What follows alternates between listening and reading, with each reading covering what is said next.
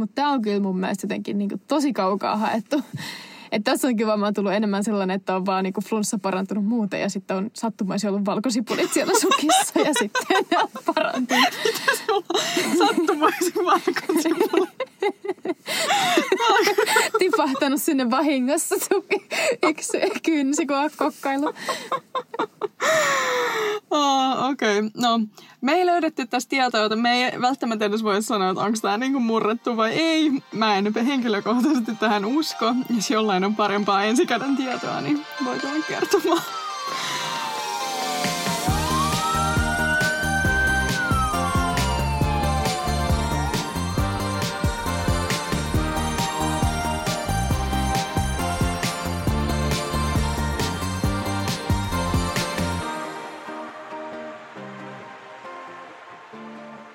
No mut sulla on nyt sitten tullut lukuvuosi päätökseen. Kyllä ja tota, vaput on vietetty ja nyt niin loppu koulu, mutta musta, musta ei niin tunnu yhtään siltä, koska mä oon siis huomenna menossa heti amanuenssiin, niin musta tuntuu, että on vaan jatketta tälle opiskelulle, että nyt mulla alkoi avaa joku työharjoitteluvuoro tässä, mutta mä en jotenkin yhtään ole henkisesti valmis lähteä huomenna niin töihin, mutta Ai hitsi. huomenna kello kahdeksalta pitäisi olla siellä paikan päällä ja tota, aloittaa mun amanuenssikuukausi. Ihan sikasiistiä. Kyllä mä jotenkin yhtään tajunnut, että sä oot puhunut koko ajan, että jos on toukokuussa, mutta en mä niinku silleen tajunnut, että nyt on toukokuu, että se alkaa nyt. Siis en mäkään taju. Musta, mä, niinku yht, mä ei edes jännitä mennä tonne, koska mä en jotenkin ole yhtään, yhtään valmistautunut tähän tarpeeksi hyvin varmaan. Että, mutta mä menen nyt takki auki ja silleen hyvin mielen, niin kyllä kyllä se varmasti sitten asiat järjestyy ja vähän selviää, mitä mä siellä teen ja tälle. Mm. Tämä on kyllä tämä on varmaan ihan hyvä asenne, että menee sinne valmiina tekemään vaikka mitä, kysyy, jos ei osaa ja jos on kysyttävää ja silleen. Hienosti se menee. Tosi jännää. Mä haluan kyllä sitten kuulla kaiken. Joo. Mä sit kun vähän alkaa selke- selkeentyä toi, mitä siellä tehdään ja tälleen, niin mä kyllä päivittelen sulle sitten. Ekan viikon jälkeen varmaan ihan poikki. No jep. Mutta mä oon ymmärtänyt, että mä teen siellä niinku eri sellaisia niinku juttuja. Että mä saan jonkun sen alustavan niinku lukujärjestyksen, että missä mä, mulla niinku, että joku viikko mä oon päivystyksessä enemmän ja joku viikko mä oon enemmän siellä jossain eri, tai siellä kun on silti suu- ja leukakirurgia, niin siellä on vaan vähän eri niinku, asioita myös. Että se ei ole, okei, okay, mitä mä selitän. Mutta siis semmoisia eri... Osa-alueita. Mikä se on? No niin, osa-alueita ja sille mä niinku oon tekemässä Joo. eri viikkoja, vähän eri asioita. Niin. No mutta tosi siistiä. Öm, Mutta tänään me puhutaan siis terveysmyyteistä. Me taidettiin jo viime viikon jaksossa vähän vinkata tästä aiheesta. Meille tosiaan piti tulla vieras, mutta öm, pitkällisestä tai pitkällisen sähköpostien vaihdon jälkeen niin me ei löydetty oikein sopivaa aikaa ja sitten me tietysti halutaan saada tämä jakso ulos nytten tällä seuraavalla viikolla, niin me päätettiin nyt sitten äänittää tämä ihan kahdestaan. Ja katsotaan, ehkä me saadaan tämä kyseinen vieras joku toinen kerta tänne etästudiolle, mutta kyllä tästä varmasti hyvä tulee näinkin. Joo, nyt me yritetään olla tämmöisiä myytinmurtajia ja käydä läpi näitä myyttejä, nähdään, että onko nämä totta vai tarua. Mm. Näitä on tällaisia terveysmyyttejä aina välillä jossain iltasanomissa käydään läpi ja että kahdeksan terveysmyyttiä ja, ja näin, mutta me ajateltiin nyt vielä koota teidän tämmöiset suosikkimyytit yhteen podijaksoon ja käydä niitä vähän tarkemmin läpi. Jep. Ja ne oli siis, enimmäkseen tuli tämmöisiä ehkä niinku, mitä ehkä vanhemmat on kertonut lapsille ja tälleen. Niin, vähän semmoisia arjen sanontoja kanssa. Ja sit, niin, no tollasia, mutta puhutaan tässä jaksossa kanssa siitä, että mistä sit voi itse tarkistaa, että onko semmoiset modernit hypetykset, että onko ne totta vai tarua ja mistä voi tunnistaa mm. terveysmyytin. Mm. Jep. Mutta mennäänkö me vaan heti, hypätäänkö me suoraan tähän ensimmäiseen? Joo, mikä sulla on siellä ihan ensimmäisenä? No mä ajattelin ottaa tähän kevääseen äh, terveysmyytin vilustumisesta. Että kun, Tämä on klassikko kyllä jep, kun säät lämpenee Suomessa, niin nopeasti monet heittää talvitakin nurkkaan, samoin kuin pipon ja sitten tota, sit sanotaan, että ai vitsi, että mä oon vilustunut, kun mä juoksin tuolla ilman takkia. Niin voiko kylmästä vilustua? Tämä on kyllä tämmöinen ikuinen asia, mitä myös vanhemmat on niinku varmaan jankannut tuhat kertaa, että apua sitten, jos on tuolla ulkona kylmässä, niin sitten vilustuu. Mutta kuten me monet varmasti tiedetään, niin tämmöiset flunssat tai tämmöiset, niin nehän on kaikki siis johtuu erilaisista viruksista, tai no suurimmaksi osaksi viruksista, Mm. niin mitäs nyt tämä kylmä ilma sit voisi sit aiheuttaa tuommoisen flunssan, niin se on kyllä yksinkertaisesti ihan mahdotonta, että se vilus, tai saisit tämmöisen flunssan Mm. ihan vaan siitä kylmästä ilmasta. Mutta mä löysin kyllä, että sinänsä se kylmä ilma voi niin kuin, aiheuttaa sellaista, että niin kuin nämä verisuonet vaikka nenässä, niin ne niin kuin, silleen supistuu, Mm. mikä voi sitten aiheuttaa tämmöisiä niin kuin, flunssan kaltaisia oireita, kuten sellaista, että nenä valuu tai tällaista sitten, kun tulee vaikka lämpöisen ilma ja sitten laajenee ne verisuonet taas. Ja sitten, että se mahdollisesti voisi aiheuttaa sellaista, että niin kuin ne nenän limakalvat on alttiimpia näille ö, tämmöisille viruksille tai muille patogeeneille, niin se voisi olla tämmöinen niin kuin taustalla oleva juttu. Mm. Ja sitten se, että jos on ollut siellä kylmässä ilmassa ja sitten saanut tämmöisen flunssaviruspöpön. Ja vaikka jos lihakset on sitten vähän ärtynyt siitä, siitä kylmästä ilmasta, jos ei ollut tarpeeksi lämpöisesti pukeutunut, pukeutunut, niin totta kai se flunssakin tuntuu sitten ikävämmältä ja saattaa ehkä tuntua semmoiselta kylmettyneeltä et, hit- ja sitten miettii, että ehkä tämä nyt oli siitä, kun mä juoksin ilman takkia tuolla ulkona. Mutta kyllä siellä on aina taustalla se flunssavirus. Mm. Mutta sitten just kuten sanottu, voi tulla semmoisia flunssan kaltaisia oireita sillä just, että se ei ole sitten ehkä sama asia kuin sitten flunssa, että se voi olla sellaista just, että semmoista vasoaktiivista nuhaa, vaikka kun jos on tullut nopea niin kuin sisälle, niin sitten nenä valuu hetkellisesti, mutta sitä ei ehkä sitten kutsuta ihan flunssaksi, että se on sitten semmoinen lyhytaikaisempi Mm. ilmiö, mutta se on semmoinen, mitä voi tota, tapahtua Niin ja sitten kun ulkoilmassa. aikuiset aina on sanonut, että muista laittaa se pipo päähän, että päästä haihtuu eniten lämpöä ja ilman pipoa vilustuu ja sitten kauhistellaan niitä nuorien paljaita nilkkoja, että talvella, että ei vitsi, että tuolla nilkat paljaana juoksennellaan, niin siitä vilustuu. Niin se ei kyllä pidä paikkaansa, että sitten jos on oikeasti tosi po- kovasti pakkasta, niin totta kai silloin ne ihoalueet voi paleltua. Ja sitten esimerkiksi jos on kauhea pakkanen, niin tietysti verenkiertohan keskittyy just kehon, tär- niin kuin, on, kehon tärkeille alueille, eli vatsan alueelle, missä sisäelimet on. Ja sitten sormet ja varpaat on sitten helpommin palellusalttiina. Ja sitten jos sulla on valmiiksi vielä nilkat paljaana, niin totta kai se on huono yhdistelmä. Että sen takia ehkä toivotaan, että pitäisi laittaa sukat ja varsikengät jalkaan, eikä juoksenella siellä ilman pipoa ja nilkat paljaana. Ja siis tämmöinen paleltumisvammahan on siis ihan oikeasti tosi asia ja siis se voi olla jopa tosi vakava vamma, että meillä oli just tuolla edellisellä kurssilla niin tämmöinen tota, lääkäri, joka oli erityisen kiinnostunut, tota, oli muuttanut Suomeen ja täällä kun on erityisen paljon näitä paleltumisvammoja verrattuna moneen muuhun maahan, niin siinä voi kyllä tulla tosi niin kuin, kauhean kamalat niin kuin, jäljet siitä ja siellä jopa pahimmalla joudutaan amputoimaan niin kuin, just sormia tai varpaita Mm.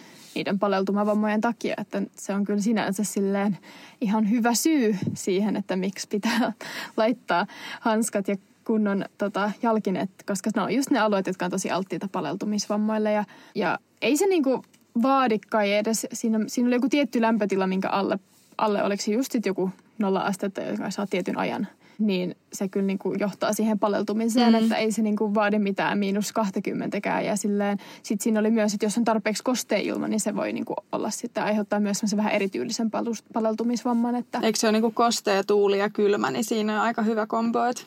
Joo, et mä en nyt ihan tarkkaan muista sitä, mitkä ne oli ne lämpötilarajat, mutta se oli kyllä niin kuin, että sit jos vaikka on niin kuin viettää jonkun yön ulkona tai jotain tällaista, niin silloin varsinkin voi kyllä helposti tulla näitä paleltumisvammoja. Ne on tietty yleisempiä just vaikka kodittomille ja, ihmisille, jotka käyttää vaikka on sammunut tai on käyttänyt paljon alkoholia, niin heillä niin kuin voi tulla näitä paleltumisvammoja aika paljonkin. Mm, varsinkin kun ei huomaa sit sitä, että alkaa sattua. Niin ja tästä vielä tuli se että mieleen, että varmaan se pipo-myytti, että pitää pitää pipo päässä, niin se voi olla just se, että korvathan voi kans, tai niin kuin on tosi tämmöinen paleltumisherkkä alue, koska korvissa ei ole suoranaisesti verisuonia. Että siellä ei ole edes niin kuin sitä lämmittämässä, niin korvat tosi helposti tai herkästi on sitten paleltumisriskissä. Eli, eli nämä korvalaput on ihan syystä keksitty. Mä löysin nyt tämän muuten, että paleltuma vamma muodostuu, kun kehon ihon lämpötila laskee noin miinus 0,5 asteeseen. Että silloin niin tulee niitä, siis tietenkin pitää olla aika pitkään siinä lämpötilassa, että, Mm. tai sitten just, että on tosi kylmä, voi, mutta tämä on niin se tämmöinen raja, milloin tulee näitä paleltumisvammoja. No, eli se oli meidän niin kuin vilustuminen ja paleltuminen. Ja... No mitäs me nyt sanotaan, onko tämä totta vai tarua? Öö, ei, kylmästä ei voi vilustua. Siellä tarv- siihen tarvitaan, joo se on tarua. Eli tarvitaan se flunssavirus. Mutta sinänsä voidaan kyllä sanoa, että sinänsä talvella on merkitystä näiden näillä, koska myös talvella niin kiertää näitä enemmän näitä flunssaviruksia, että Mm. sekin on, että sinänsä se kylmä, kylmä ilma on siellä niin kuin yhtenä taustatekijänä kyllä silleen, Mm. jos niin kuin alkaa miettiä, että kyllähän siinä on joku tausta, miksi on alettu puhua tämmöisestä, että kylmä ilma johtaa flunssaan. Kylmällä ilmalla ihmiset on enemmän sisällä ja tartuttaa toisiaan. Että tämä on niin tämmöinen monen tekijän soppa tietysti. Kyllä. Lääketieteessä on harvoin semmoisia yksisuuntaisia tai tämmöisiä suoria vastauksia. Mutta joo, se oli meidän ensimmäinen. Vilustumisesta puhuttiin paljon. Tai siitä oli paljon kysymyksiä. Kyllä. Ja se on varmaan nyt tullut vielä tämmöinen, puhuttaa paljon nyt tämän koronan takia ja tullut selkeästi tämä kausivaihtelukin esille. No niin, mutta mennään sitten eteenpäin.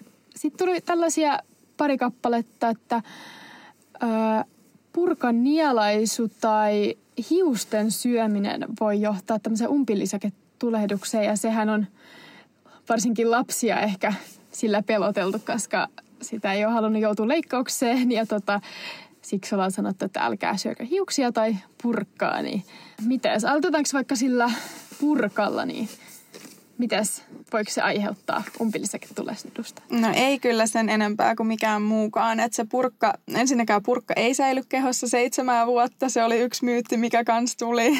Se kulkee ruoansulatuskanavan läpi ihan siinä, missä muutkin, muutkin ruoka-aineet.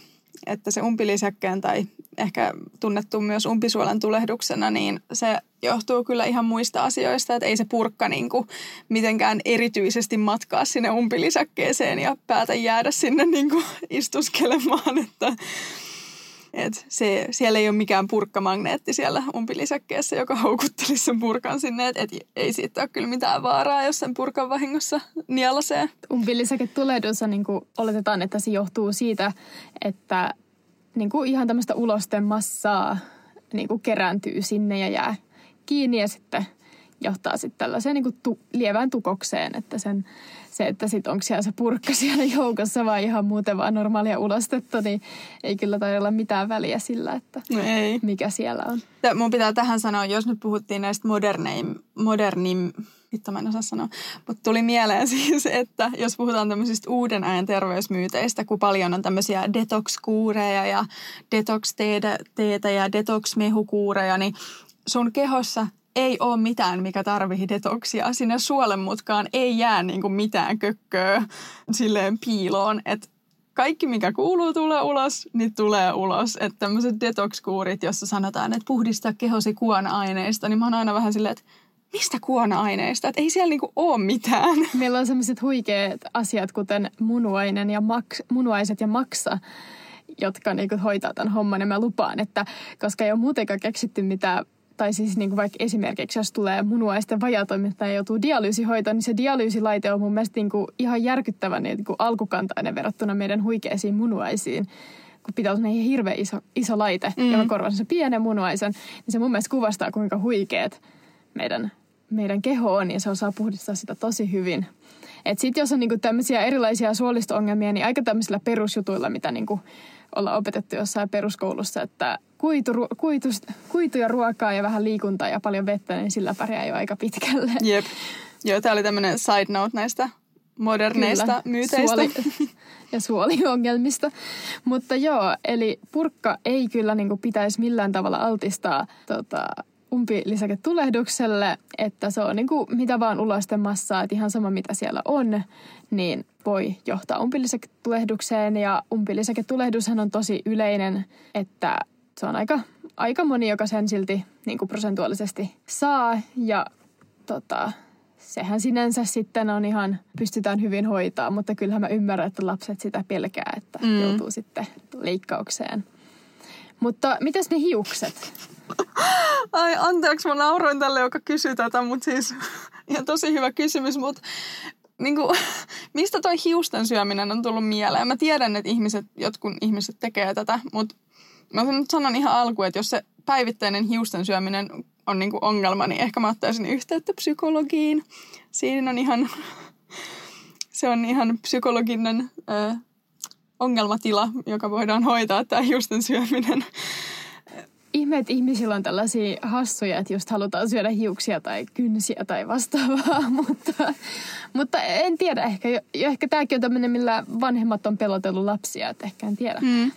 Mutta tämä on tosiaan, mä nyt sitten vähän selvitin tätä, niin hiukset ei ole samalla tavalla biohajoavaa materiaalia, kuten meidän muu ruokavalio tai muu ruokaravinto. Ja jos Tämä nyt on hassu vertauskuva, mutta jos miettii esimerkiksi muumioita, jotka on löydetty, niin niillähän on usein edelleen hiukset siinä näkyvillä, vaikka muuten on niin kuin tosi sillään, miten tämän sanoisi, biohajonnut kappale. niin tämä ehkä kuvastaa sitä, että ne hiukset ei ihan hirveän helposti sula. Ja se ongelma, mikä hiusten syömisestä voi tulla, on, että ne muodostaa tukoksen ruoansulatuskanavaan. Että se ei ole suoranaisesti niin umpilisäkkeen tulehdus tai tukos siellä umpilisäkkeessä, vaan ihan yleisesti ruoansulatuskanavassa. Että jos nyt sattuu huomaamaan, että niitä hiuksia tulee syötyä, niin ehkä kannattaisi lopettaa, yrittää lopettaa.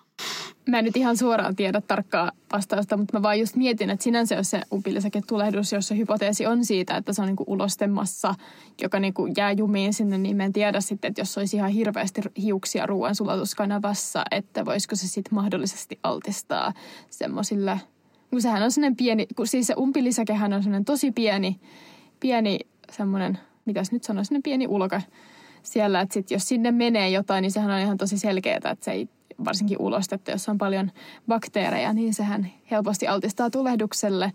Niin jos nyt olisi semmoisia paljon hiuksia, jotka nyt johtaisi semmoisiin ulostekertymiin, niin mä en tiedä. Tämä nyt on ihan tämmöistä mm. spekulaatiota, että voisiko se sitten mahdollisesti altistaa. Mutta mä en usko, että tästä on hirveästi tehty tutkimusta, että tämä on kyllä tämmöinen varmaan vähän saa arvailla. Mm. Mä löysin myös suurimman osan niin näistä ne oli trikopesoaareja, eli niin kuin hiuksista tämmöisiä tukoksia, niin ne oli yleensä sitten vatsassa, ää, vatsan okay. puolella ne tukokset, että kun ei siellä, tai hiukset ei edes hajoa siellä vatsassa, niin ne jää niin kuin sinne mm. tukokseksi. Mm. Niin kyllä se varmaan vetää aika paljon tukkaa niin kuin naamaan, että No joo, joo, siis puhuttiin niin kuin tosi usko, että sillä yhdellä, yhdellä hiuksella saa aikaiseksi sellaiset, että pitää kyllä olla sitten ehkä vähän joku vähän isompikin henkinen ongelma, jos sellaisia määrin hiuksia syö. Joo, jep, just näin. Äh, Mutta mitäs me sanotaan, onko tämä totta vai tarua? No sanotaan, että on tarua. Ky- Joo. Kyllä tämä on. Mutta tosiaan älkää nyt niitä hiuksia syökö sille päivittäin. Joo, ei suositella. um, mitäs meillä oli seuraavaksi? Sitten meillä tuli tämmöinen ihan niin kuin uskomaton klassikko, jota, josta puhutaan niin kuin edelleen ja se on edelleen hämmennystä aiheuttava. Eli kylmällä istuminen aiheuttaa virtsatieinfektiota. Joo, tätä mäkin olen saanut kuulla tosi paljon ja virtsatieinfektiothan on tietenkin siis ihan naisten vaiva niin kuin tässäkin uskomuksessa on, että naiset ei saa istua kylmällä kivellä ja tällöin, että miesten pitää sitten lämmitellä tai tuoda joku lämmin viltti siihen alle, mihin istua, mutta, mutta kuten sanottu, niin virtsatieinfektiothan on siis ihan naisten vaiva, koska naisilla on paljon lyhyempi virtsa, tai niin nämä virtsatiet on paljon lyhyempiä kuin miehillä. Ja se sitten altistaa näille virtsatieinfektioille. Mutta tämä, että se kylmä aiheuttaisi näitä virtsatieinfektioita, niin se on kyllä ihan tarua. Mutta me löydettiin kyllä tietoa, että tämmöinen kylmällä istuminen voi johtaa tämmöisiin virtsatieinfektiokaltaisiin oireisiin, että niin kuin just tämmöistä tihevirtsaisuutta ja virtsa vähän kirvelyä.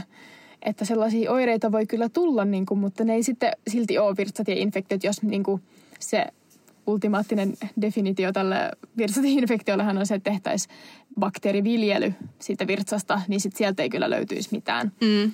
Että, mutta sellaiset oireet kyllä voi niin kuin ilmaantua mahdollisesti siitä kylmällä istumisesta. Joo, eli ne on limakalvot ärsyyntyy siitä kylmällä istumisesta ja sitten se pissaaminen saattaa vähän kirvellä mutta niiden pitäisi mennä ohi. Eli jos nyt on vappuna Joo. tullut istuttua kylmällä kivellä ja tuntuu vähän virtsatieinfektion oireita, niin ei kannata heti mennä lääkäriin hakemaan sitä antibioottikuuria, vaan ehkä ihan vähän odotella ja katsoa, että menisikö se ohi.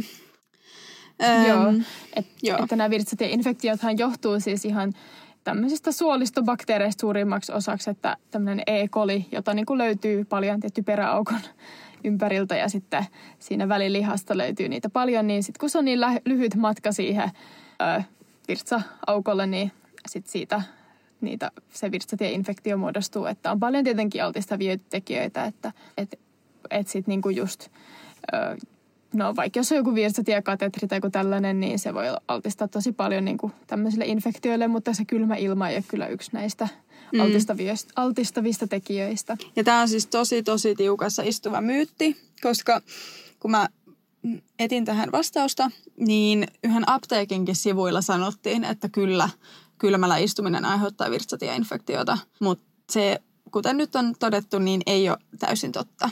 Et lausahduksen pitäisi mennä niin, että kylmällä istuminen voi aiheuttaa virtsatieinfektion kaltaisia oireita.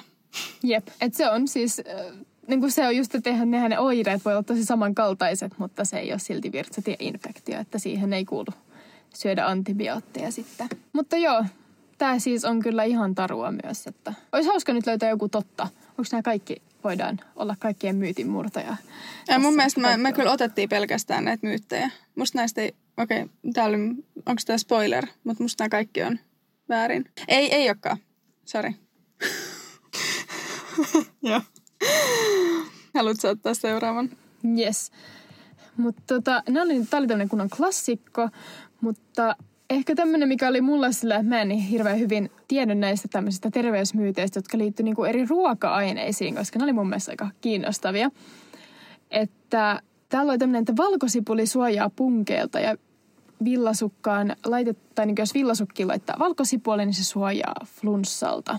Mitäs valkosipuli, onko sillä jotain terveysvaikutteita? No siis, eikö valkosipulilla ole niinku ihan oma tämmöinen fanijoukkonsa ja kannattajakuntansa?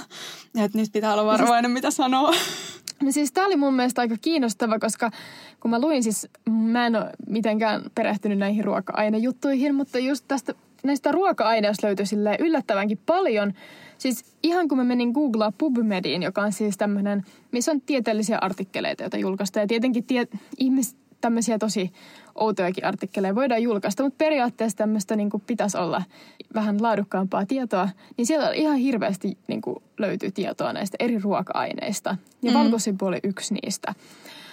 Mutta tästä punkista mä en kyllä hirveästi löytänyt tietoa, enkä niin kuin oli joku epämääräinen tutkimusartikkeli, joka oli tehty jossain Lähi-idässä. ja sekin oli vähän epämääräinen, jossa puhuttiin jotain niihin liittyen, mutta et mä en nyt ehkä siihen lähtisi uskoa, että niin kuin punkeelta kannattaa suojautua syömällä valkosipulia. Joo, ja sitten tässä oli niin kuin jotenkin se liittyy koiriin, että koiran, jos koira syö valkosipulia, niin sen pitäisi olla niin kuin turvallinen punkkikarkote. Ja siitä oli kai jotain, että punkit ei ole mitään ihan hirveät valkosipulifaneja, mutta ei todellakaan mitään luotettavaa tutkimustietoa, että se ehkäisisi kokonaan öö, niin kuin punkkien kiinnittymistä ihoon. Eli please, hankkikaa koiralle joku punkkipanta tai joku punkilta suojaava juttu ja tehkää itsellenne punkkitarkastus iltaisin, jos on, jos on siellä luonnossa ollut ö, hyppelehtimässä. Siis totta kai sitä valkosipulia voi syödä, tehdä tämmöisen kokeen itse, mutta... Valkosipuli on hyvää.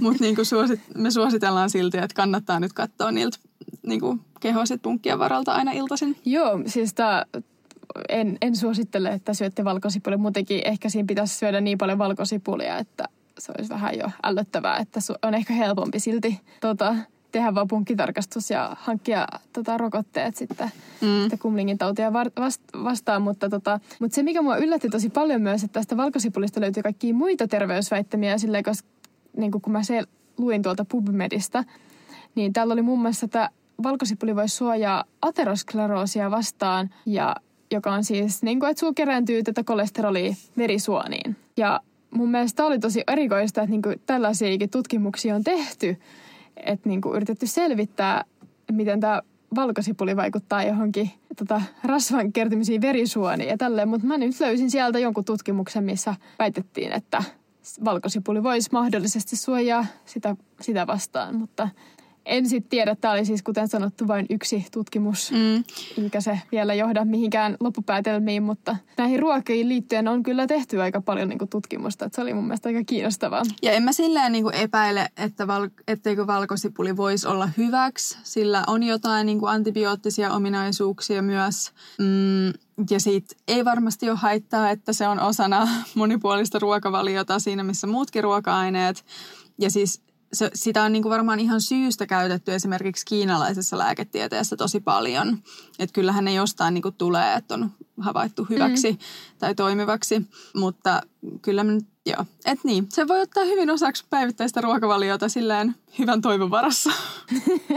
Eihän se tiedä, että voiko sillä sitten olla jotain vaikutusta vaikka johonkin tota, näihin sydän- ja verisuonitauteihin, mutta joo, valkosipuli on mun mielestä oikein hyvä mauste kaikkeen, niin sitä voi hyvin, hyvillä mielin käyttää, mutta ehkä siihen punkin karkotukseen niin en lähtisi. Mm. Mutta sitten tämä flunssa-juttu jäi vielä nyt keskustelematta, että mitäs, jos laitat valkosipulia sukkiin, niin mitä se suojaa flunssalta?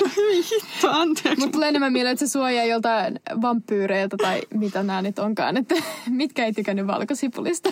No siis mä luulen kyllä, että tämä niinku myytin taso on just samaa, samaa sarjaa tonne suojaa vampyyreiltä. Öö, mä en itse asiassa löytänyt tästä yhtään mitään tietoa. No ei varmaan kyllä aika vaikea tehdä tuosta jotain tutkimusta. On joku ihan suomalaisten juttu, että villasukki laitettuna valkosipuli parantaa flunssa. Niin kuin...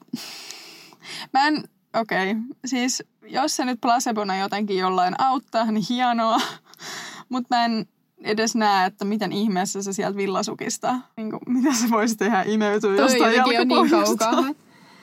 Tai sinänsä nämä kaikki muut il- myytit, niin niissä on sinänsä jotain niin kuin perää sillä, että niihin on joku tämmöinen niin kuin kansanomainen niin kuin järki sillä, että kyllähän niin kuin vaikka se VTI, että sä oot istunut kylmällä, sit sulla tulee samanlaisia oireita, niin silleen make sense, mutta tämä on kyllä mun mielestä jotenkin niin kuin tosi kaukaa haettu. Että tässä on kyllä varmaan tullut enemmän sellainen, että on vaan niinku flunssa parantunut muuten ja sitten on sattumaisesti ollut valkosipulit siellä sukissa ja sitten ne on parantunut. Sattumoisin valkosipuli. tipahtanut sinne vahingossa suki yksi kynsi, kun on kokkailu.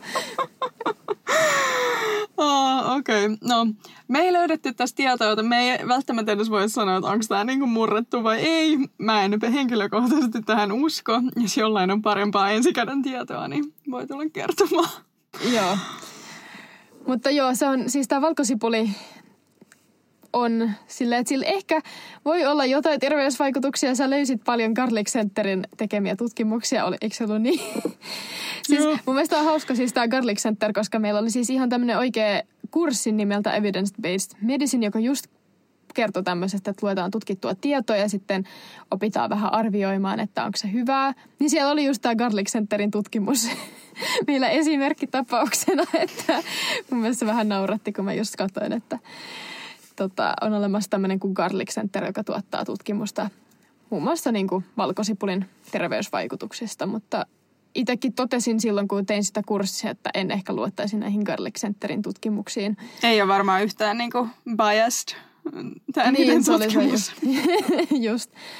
Mutta joo, että jos kiinnostaa, niin he ainakin tuottavat paljon tähän liittyen tutkimusta, mm. koska mä en usko, että hirveän moni muu sitä tekee, mutta joo, Joo, kyllä- kyllä. ainakin he yrittää tehdä tämmöistä tieteellistä tutkimusta ja tekee ihan artikkeleita liittyen siihen asiaan, mutta Joo, kyllä mä tukkasuuden hoitoon suosittelisin sit mieluummin vaikka höyryhengitystä ja nenäkannua kuin jotain valkosipulia villasukissa.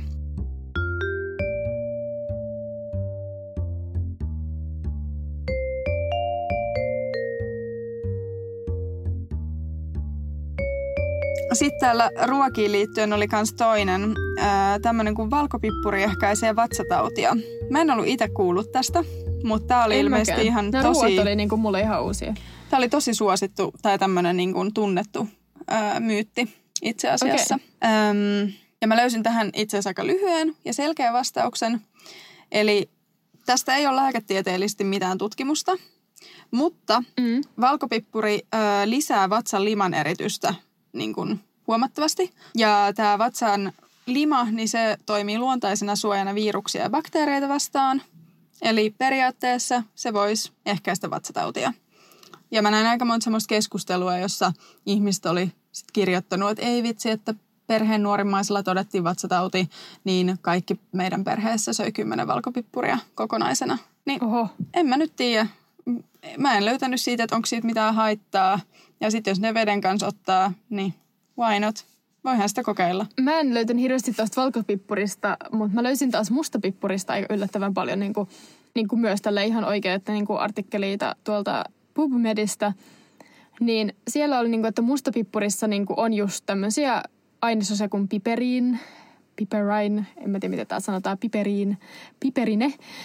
Ja sitten joku muita tämmöisiä ainesosia, niin ne vois niinku just olla, auttaa niinku tämän niinku suoliston normaaliin toimintaan ja myös auttaisi tämmöisiin, niinku, että se tulehdus joku, että sen, en tiedä, mutta jotenkin sille vaikuttaa sen, ö, miten tämä normaalisti suolisto toimii ja silleen sen vastustuskykyä niin eri tulehduksia vastaan niin mahdollisesti.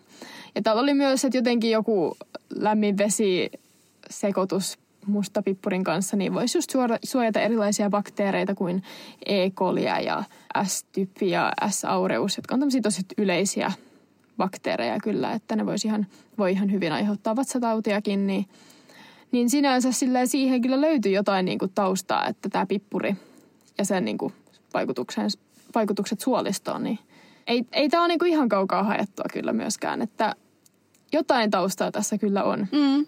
Kyllä tämä kuulostaa ihan, ihan mahdolliselta selitykseltä. Että... Tämä ehkä vaatisi niin vähän lisää niin researchia, mutta tämä niin jäi kyllä mulle niin kuin mieleen, että tässä kyllä löytyy ehkä parhaiten jotain taustaa. Mm. No ehkä me ei sanota ihan, että, että tämä olisi pelkästään myytti, että et kyllä siellä niinku jotain Tässä on kyllä jotain ehkä perää. taustalla. Mm. Jep. Et ehkä tässä on se, että se niinku parantaa sitä suoliston normaalia toimintaa ja samalla sitten sitä vastustuskykyä, koska suoli, suolistossahan on tosi hyvä niinku oma kehon vastustuskyky ja siellä niinku, miten yritetään suojautua eri, erilaisia bakteereita vastaan, niin se niinku ehkä sitten jotenkin mahdollisesti voisi sitten parantaa sitä. Ja mä oon siis itse tosi tosi vatsatautiherkkä ja sen lisäksi mä, no varmaan kaikki inhoa oksentamista, mutta niinku oikeasti inhoon inhoon oksentamista. Niin kyllä mä ainakin nyt tämän perusteella vetäsen sitten kymmenen valkopippuria, jos on silleen vatsatautiriski. Ei, en nyt joka päivä, mutta jos on vaikka liikkeellä norovirusta tai jotain, niin ehkä mä sitten ottaisin. Mutta toihan on muuten tuosta noroviruksesta puheen ollen, niin siinähän on myös tämmöinen taustalla tyyli tämmöinen veriryhmäjuttu. Että jotkut veriryhmät on alttiimpia norovirukselle. Okei. No ehkä mä sitten kuulun että tähän. Se voi hyvinkin olla. Ja sitten se oli just joku juttu, että oli joku tutkimus täällä Suomessa, jossa niin oli otettu va- vapaaehtoiseksi lääketieteen opiskelijoita ja sitten ne oli altistettu norovirukselle ja sitten katsottiin, että sairastuiko ne. Ja sitten oli jotkut tietyt ihmiset, jotka aina sairastu siihen. Mä sanoin, että mä en ikinä menisi mukaan, vaikka mulle maksettaisiin ihan helkkaristi, niin mä en suostuisi menemään mukaan tuommoiseen tutkimukseen. Mä oon ihan sanoton. Mä oon vaan tuijotan täällä Iinaa silleen suu auki. Hyi, hei, anteeksi, mutta oh, vapaaehtoisesti. Oh, siis tied, Oo, tieteen tekeminen on tärkeää, mutta mä en kyllä todellakaan vapaaehtoisesti ottaisi mitään nor... Niin kuin, huh. Mutta tuossa oli just tota, niin kuin kiinnostavaa, että sitten oli ne samat ihmiset, jotka usein aina sairastu siihen. Että no ja vielä hirveämpää. Että se oli just niin kuin, että tässä oli jotenkin vaikutti, jota mä yritän katsoa tästä mun, että just jotenkin se ABO, mutta sitten siinä oli myös joku Lewis ja joku muu veriryhmä, jotka vaikutti. Hyi. Se oli sitten, kun niitä on erilaisia noroviruksia myös olemassa, jotka niin kuin, sit niillä on omat epidemiat, että niin kuin, sit se vähän riippuu, että mikä siellä on meneillään, niin joku, joku tietty norovirus, niin se vaan infektoi tiettyjä veriryhmäkantajia. Okei, okay. no. Et sinänsä tämä oli niinku aika kiinnostava myös tämmöinen no on joo. mun mielestä tieto tällä niinku taustalla. Että... Veriryhmistä voi olla hyötyä ja haittaa. joo. Mutta tämä oli ehkä nyt näistä ruoka-aineista. Jep. Mutta ne oli mun mielestä kiinnostavia, koska mä en ollut kuullut näistä yhtään mitään. Näissä oli silti ehkä eniten jotain outoja terveysvaikutteita, mitä mä en olisi niinku uskonut. Mm, että näissä on ehkä jotain perää, mutta tarpeeksi ei ole tietoa. Haluatko sä valita meille seuraavan? Musta meillä on kaksi jäljellä. Joo, sitten meillä oli vähän tämmöisiä sekalaisia, että mitäs vielä oli tämä pimeässä lukeminen pilaa näyn. Tämäkin on varmaan tämmöinen, mitä sanotaan lapsille ja Tämä on varmaan ollut sellainen, että ei saa lukea sen jälkeen, kun on valot sammutettu, että kun pitää mennä nukkumaan, niin, niin sitten on Jep. sanottu, että, että pimeässä lukeminen pilaa näön, koska sehän on siis aivan myytti. Öö, se ei vahingoita näkökykyä. Öö, mitäs nyt laittaisi? Öö, no lapsena, lapsilla nyt on muutenkin parempi näkö kuin aikuisilla, koska vanhetessa näkö luonnollisesti huononee, niin se ehkä aiheuttaa semmoisen illuusion, että no, että mä oon lapsena lukenut pimeässä, niin ehkä mun näkö on nyt siksi huonompi. Se voisi olla yksi syy, mistä tämä myytti on kanssa lähtenyt. Joo, toi on kyllä ainakin tämmöinen oma kokemus, että mun iska aina jokaisessa raflassa, kun mä ja yritetään lukea menuta, niin sit se joutuu aina kaivaan kuin puhelimen taskulampun esiin, koska se ei vaan näe lukea siellä pimeässä. Tää on kyllä tämmöinen ikäjuttu ehkä enemmän. Että. Mm, joo, kyllä mä luulen. Ja sitten mä löysin jotain tietoa siitä, että pimeässä no tietoa ja tietoa, tästä on ihan hirveästi tarvitse tehdä tutkimuksia, että sen nyt jokainen voi huomata itsekin, että pimeässä lu- lukiessa niin pitää silmiä siristellä enemmän, niin sitten se aiheuttaa silmien kuivumista ja päänsärkyä. Ja sitten siitäkin voi ehkä tulla semmoinen fiilis, että, ah, että tämä pimeässä lukeminen niin pilaa silmät ja aiheuttaa huonoa oloa. Mutta se kyllä ihan palautuu, kun vaan ottaa hyvät yöunet ja mm. lopettaa siristelyn. Joo, mulla ei nyt ole hirveästi tähän sanottavaa. Mm, tämä oli aika semmoinen suoralinjainen. Tämmöinen, jep, että niin kuin, en nyt ehkä löydä tälle mitään hyvää taustaa, että mik, miksi tässä voisi olla mitään totuutta, mutta en oikein keksinyt mitään järkevää. Tämä on siis myytti tarua. Kyllä. Mm, ja sitten meillä oli vielä viimeinen. Öö, Tämä on kanssa aika tämmöinen yleinen, minkä on varmaan kuullut usein. Eli sormien naksuttelu voi johtaa nivelten löystymiseen. Haluatko vastata? Joo, tämä oli mun mielestä sille aika erikoinen siis, koska mä en itse naksuttele mun sormia, mutta mun poikaystävä naksuttelee aika paljonkin sormia, mutta tota, ja sehän ei ole hirveän ehkä kivan kuulosta, tai en mä tiedä, ehkä joitain se ei silleen tunnu pahalta, mutta... Se kuulostaa kivuliaalta sivusta katsojille. Niin, mutta se sinänsä siis sormien naksuttelu ei ole kyllä mitenkään vaarallista, että se ääni johtuu siitä, että siellä nivelontelossa tapahtuu paineenvaihtelua ja siitä sitten johtuu nämä naksutusäänet. Mutta mä mietin tässä, että johtuu, vaihtuuko tai kun joilla mun mielestä naksuu enemmän nivelet kuin toisilla, että johtuuko se jotenkin sitten, että ihmisillä on vaan erilaiset nämä nivelet. On varmaan, että ne nivelontelot on jotenkin erilaiset, mutta mulla ei just esimerkiksi naksu ollenkaan. Ja, mutta mä en kyllä siitä löytänyt mitään, mitään tota informaatiota. Mutta Musta tuntuu, on... että se on kaikille miehillä on silleen French, French. Mm. Sitten, niin kuin, että onko tässä joku tämmöinen sukupuolijuttu. Mä en tiedä. Mahdollisesti. Mutta tässä on varmaan myös tämä, että on yritetty sanoa, kun se kuulostaa inhottavalta sivullisille, niin on yritetty sanoa, että ei saa tehdä noin, että se on huonoksi sun nivelille, että yrittää saada toisen lopettamaan. Joo, näissä mun mielestä niinku suurimmassa osassa näistä niinku vanhan kansan myyteistä, niin musta tuntuu, että nämä on tämmöisiä kasvat, kasvatulle, kasvatusjuttuja enemmän, että yritetty saada lapsia tekemään niin kuin itse on halunnut ja sitten on keksitty tämmöisiä selityksiä niille, jotka... Ja pelottelumyyttejä. tottelis. Kyllä. Tässä oli kyllä yksi tässä myytissä. Mä löysin tutkimuksen, jossa he niin kuin esitti hypoteesin sitten niistä tuloksista, että naksuttelun jälkeen sormien liikarata olisi itse asiassa isompi kuin ennen naksuttelua, mutta siis siitä ei silti koidu mitään haittaa, että se olisi vaan, että se liikerata olisi itse asiassa suurempi ja sormet olisi joustavampia silleen periaatteessa tämä myytti on totta, tai mm, niin, täys ei olisi enää myytti. Että kun tuossa on, että sormien naksuttelu voi johtaa nivelten löystymiseen, niin joo, periaatteessa, mutta löystyminen kuulostaa jotenkin negatiiviselta. mutta... Niin, siis sillähän, en mä tiedä, siis ihmisillähän on tosi erilaisia niveliä, että esimerkiksi yhä mun kurssikaverilla oli on semmoiset tosi liikkuvat nivelet ja sitten just kun me ollaan tutkittu toisiamme, me ollaan vähän kauhisteltu, miten sen jotkut polvilumpiot liikkuu ihan hirveästi ja tälleen, että se on tosi tälleen perinnöllinen juttu myös, että minkälaiset ne nivelet on, että en usko, että siihen hirveästi pystyy vaikuttaa millään tällaisella, että mä luulen, että se on enemmän perittyä hommaa, että miten liikkuvat nivelet on. Jep.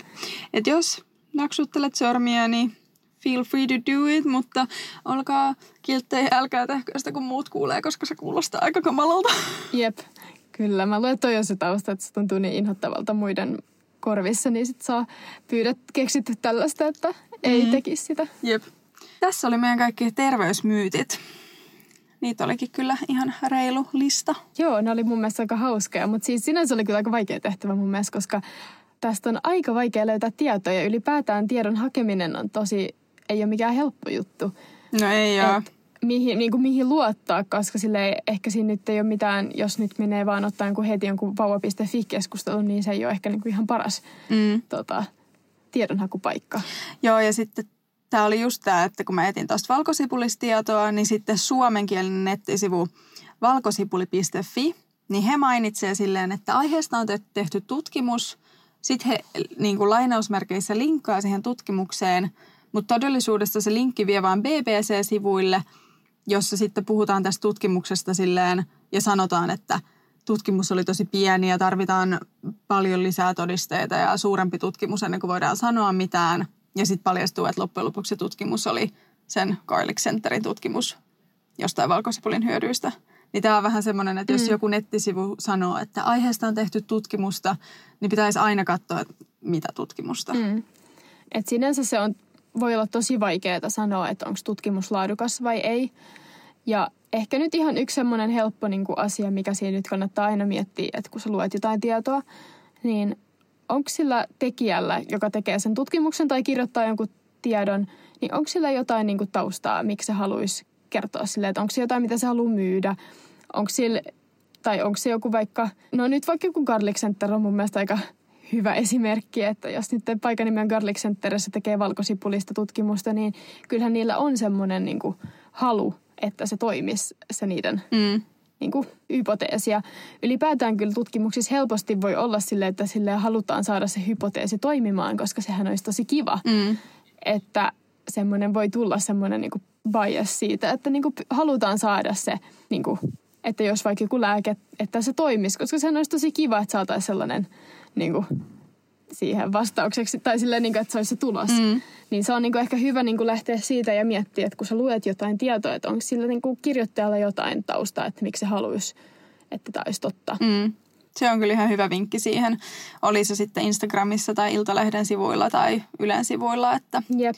Ja sitten toinen on ehkä semmoinen helppo, helppo asia myös katsoa, että jos on joku tutkimus, että miten iso tutkimus se on. Että jos on kyse jostain niin kuin, no, kymmenistä ihmisistä, sadoista ihmisistä tai sille, että, että ei silloin, jos on vaikka kyse jonkun 50 ihmisen niin kuin, tutkimuksesta, niin että se siinä silleen vielä saa mitään totuutta esiin. Mm. Ja ylipäätäänkään ei voida puhua mistään niin kuin, oikeasta tiedosta, terveystiedosta, vaan yhden tutkimuksen perusteella, että se vaatii monta tutkimusta samasta aiheesta. Ja sitten kun he yhdessä on niin kuin monta tutkimusta, sitten niistä tehdään vielä niin kuin tämmöisiä meta-analyysejä, jossa niin kuin uudelleen sitten niin kuin katsotaan ja kootaan näitä.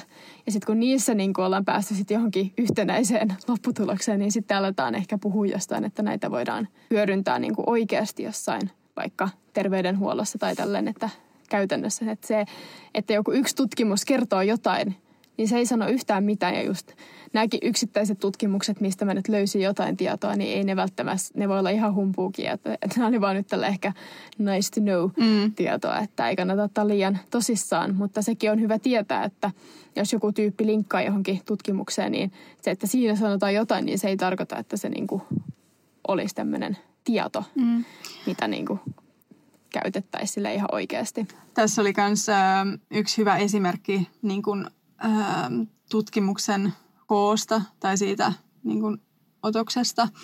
Niin Yhdysvalloissa on tämmöinen synnytysvalmennuksia tarjoava äh, kätilö, joka oli tehnyt tämmöisen kyselytutkimuksen omalla alueella siitä, että kuinka moni naisista on saanut orgasmin synnytyksen aikana. Ja sitä siis tapahtuu. Se ei ole mikään ihan niin kuin ää, myyttijuttu, mutta hänen tuloksensa oli, että siltä alueelta niistä naisista olisi niin kuin suurin piirtein yli 70 prosenttia saanut orgasmin, jos mä nyt oikein muistan. Mutta siis todella, todella isoja lukuja, kun esimerkiksi Tanskassa se sama luku on 0,3 prosenttia. Niin sitten tässä voi miettiä sitä, että ensinnäkin kuinka monta naista osallistui tähän tutkimukseen. Että oliko se silleen ne viisi naista, joista jotka mm, hän tunsi. Jep. Ja sitten se, että millä perusteella hän on valinnut ne naiset. Että ehkä he on ollut, ehkä hän on valinnut ne sen perusteella, että he on ottanut tämän synnytysvalmennuksen ja oikein niin kuin keskittynyt tämmöiseen luonnolliseen kotisynnytykseen. Tai hän on valikoinut just naiset, jotka, jotka hän tuntee. Niin sitten totta kai hän saa sitten mm. tällaisia tuloksia. Ähm, et siinä on Nämä niinku, nyt on ehkä semmosia, kaksi semmoista asiaa, että just, että jos on joku tutkimus tai mikä vaan tieto, niin kannattaa aina miettiä silleen, että mikä siellä taustalla on, että onko sillä jotain omaa intressiä niin kuin sen tiedon levittämiseen. Ja sitten toinen, että on ihan hyvä niin kuin tiedostaa sen tutkimuksen koko tai jotain tällaista, että just jos on kyse vaikka nyt esimerkiksi tämä autismi rokotusyhdistelmäjuttu, niin sehän oli kyse jostain kymmenen hengen tota, otannasta. Että siis, et se on niinku ihan hyvä, että jos sitten kun on niinku kyse tuhansista ihmisistä ja tällä, niin sitten voi olla silleen, että okei, no, että tämä kyllä on ihan, ihan validi, validi tutkimus, että kyllä niin kuin, no itse kun me tehdään nyt tätä mun syväriä, niin meillä on nyt vaikka semmoinen 600, euro, 600, euro, 600 ihmisen tota, tutki, tai niin kuin ihmismäärä, mitä siinä meidän tutkimuksessa käytetään. Että se ei nyt ole mikään maailman isoin, mutta silti se on jo 600 ja se on niin kuin aika silti pieni tutkimus. Mm. Että sitten kun on kyse ehkä tämmöisistä isommista, niin sitten on kyllä niin kuin kymmeniä ja tuhansiakin voi olla jopa mukana. Että no esimerkiksi rokotetutkimukset ja testit. Jep, varsinkin tämmöiset isot lääketutkimukset, että saa vähän tämmöistä perspektiiviä, että minkälaisia ihmismääriä näissä pitäisi olla mukana näissä tutkimuksissa. Mutta joo, nämä on kyllä tämmöisiä asioita, joita kannattaa miettiä, kun me luetaan paljon tietoa koko ajan ja vaikea tietää, että mikä on totta ja mikä ei. Jeps.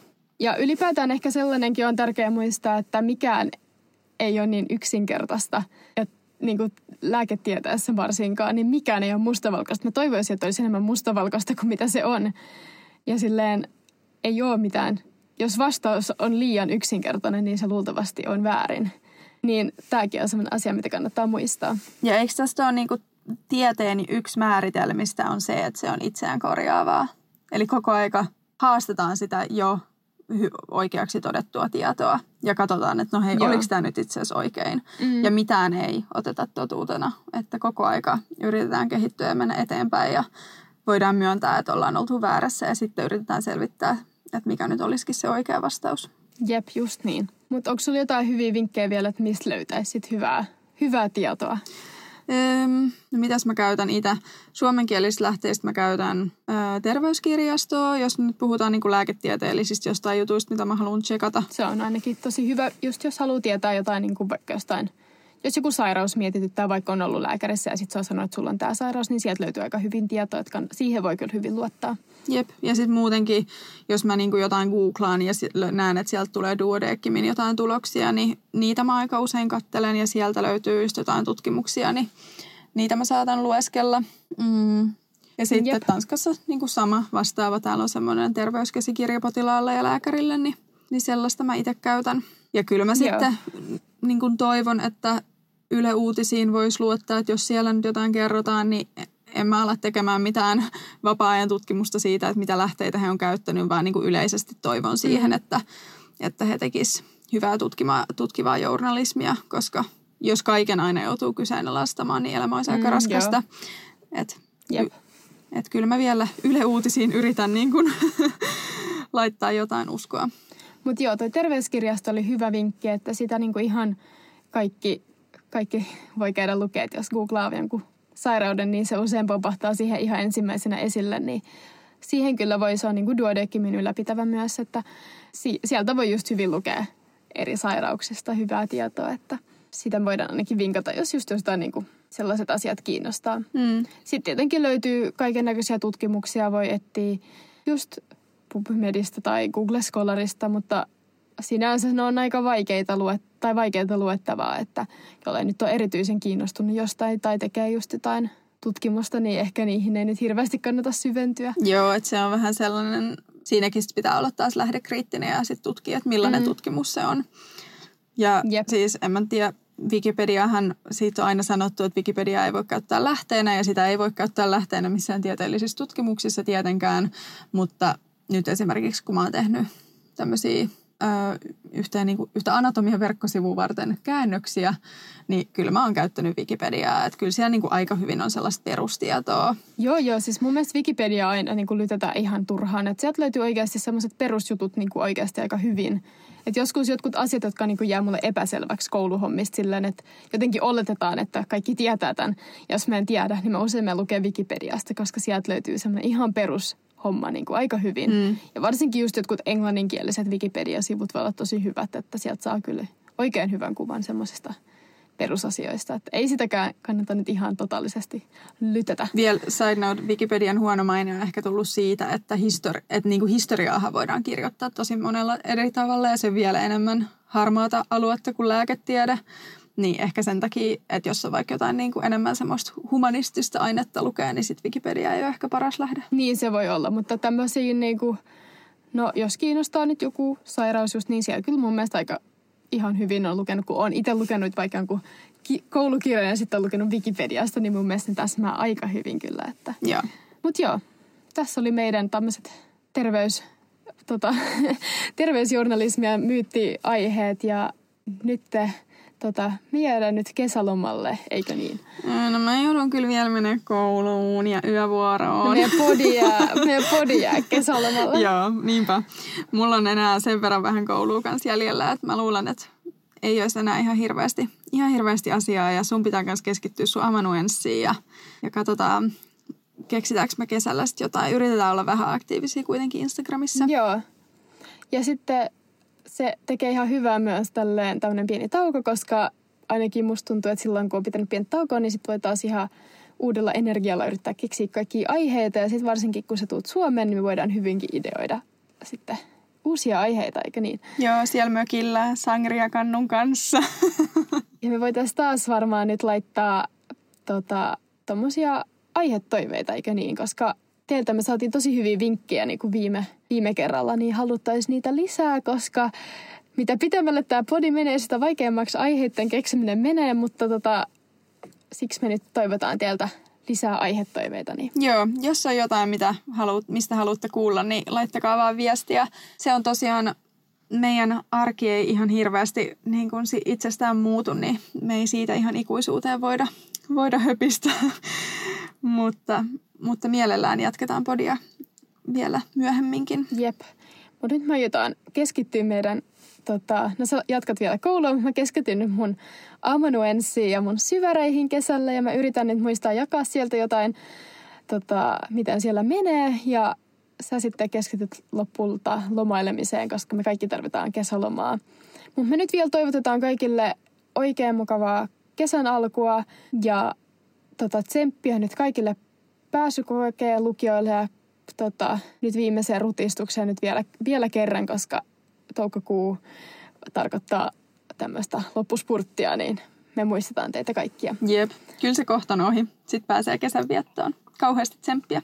Kyllä, mutta ei muuta kuin, että mukavaa kesää kaikille ja me kuullaan sitten toivottavasti syksyllä sitten Jep. uudestaan kolmas tuot, tuotantokauden kanssa sitten. Yes, nähdään siellä Instagramin puolella ja hyvää kesän alkua.